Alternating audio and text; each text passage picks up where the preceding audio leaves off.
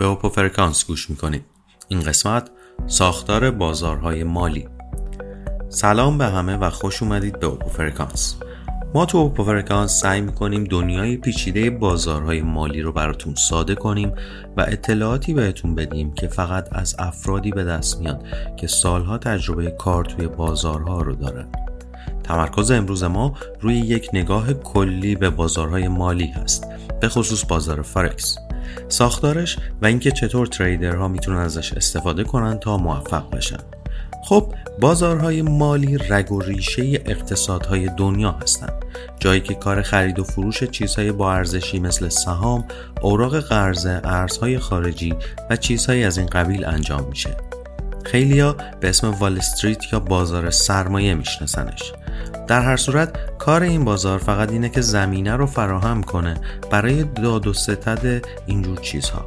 برای هر تریدری مهمه که بدونه هر بازاری چطوری کار می‌کنه چون رو استراتژی هایی که استفاده می‌کنه و نتیجه نهایی خیلی تاثیر داره. بیایید ساختار بازارها رو با هم نگاهی بندازیم. از بازار اوراق قرضه شروع کنیم. اوراق قرضه به دولت ها و شرکت های بزرگ اجازه میدن از بقیه پول قرض بگیرن و قول بدن که اون رو همراه با سودش در تاریخ مشخصی پس میدن. این بازار جای مهمی برای جمع کردن پول و سرمایه است ولی به trader ها هم اجازه میده تا از طریق سود این اوراق یا فروختن اونها بالاتر از قیمتی که خریدن پول در بیارن. حالا بریم سراغ دنیای هیجان انگیز فارکس بازار فارکس حکم یک واسطه رو داره جایی که خریدار و فروشنده های ارز به هم وصل میشن.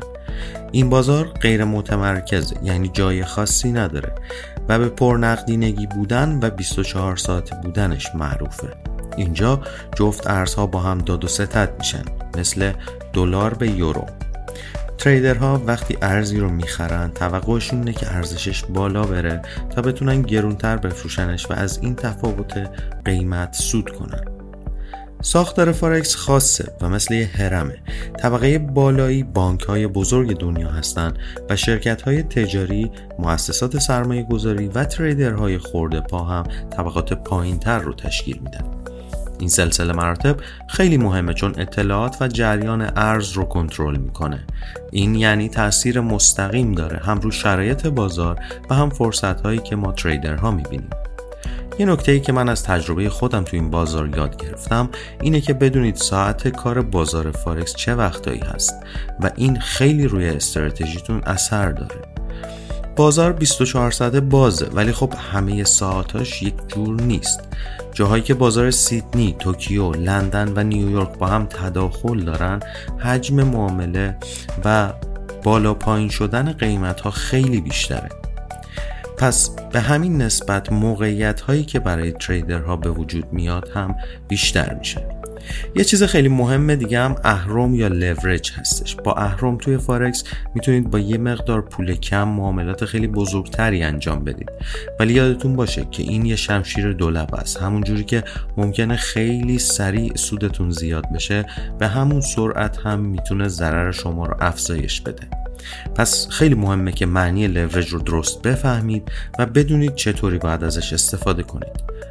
در آخر هم راجع به CFD و اسپرد صحبت می‌کنیم.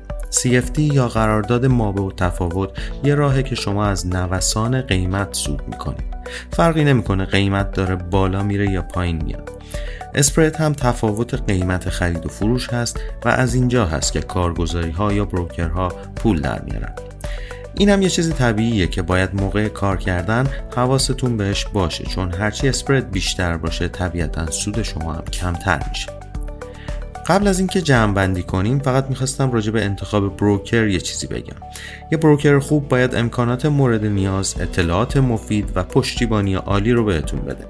پلتفرمی که برای معاملاتتون فراهم می‌کنه باید امن باشه اسپرداش پایین باشه و مهمتر از همه به یه عالم جفت ارز دسترسی داشته باشید.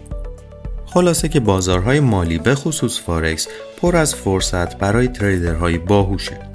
کلید موفقیت تو اینه که ساختار بازار رو بفهمید از اطلاعات و ابزار درست استفاده کنید و همیشه با برنامه و استراتژی ترید کنید. یادتون باشه هر معامله یه تجربه است واسه بهتر شدن. از اینکه تو این قسمت با ما همراه بودید ممنونیم. برای دنبال کردن اوپو فرکانس و شنیدن روزانه محتواهای صوتی ما که شامل تحلیل، آموزش و سیگنال های خبری میشه ما رو در پادگیرهای بر مخاطب فالو کنید.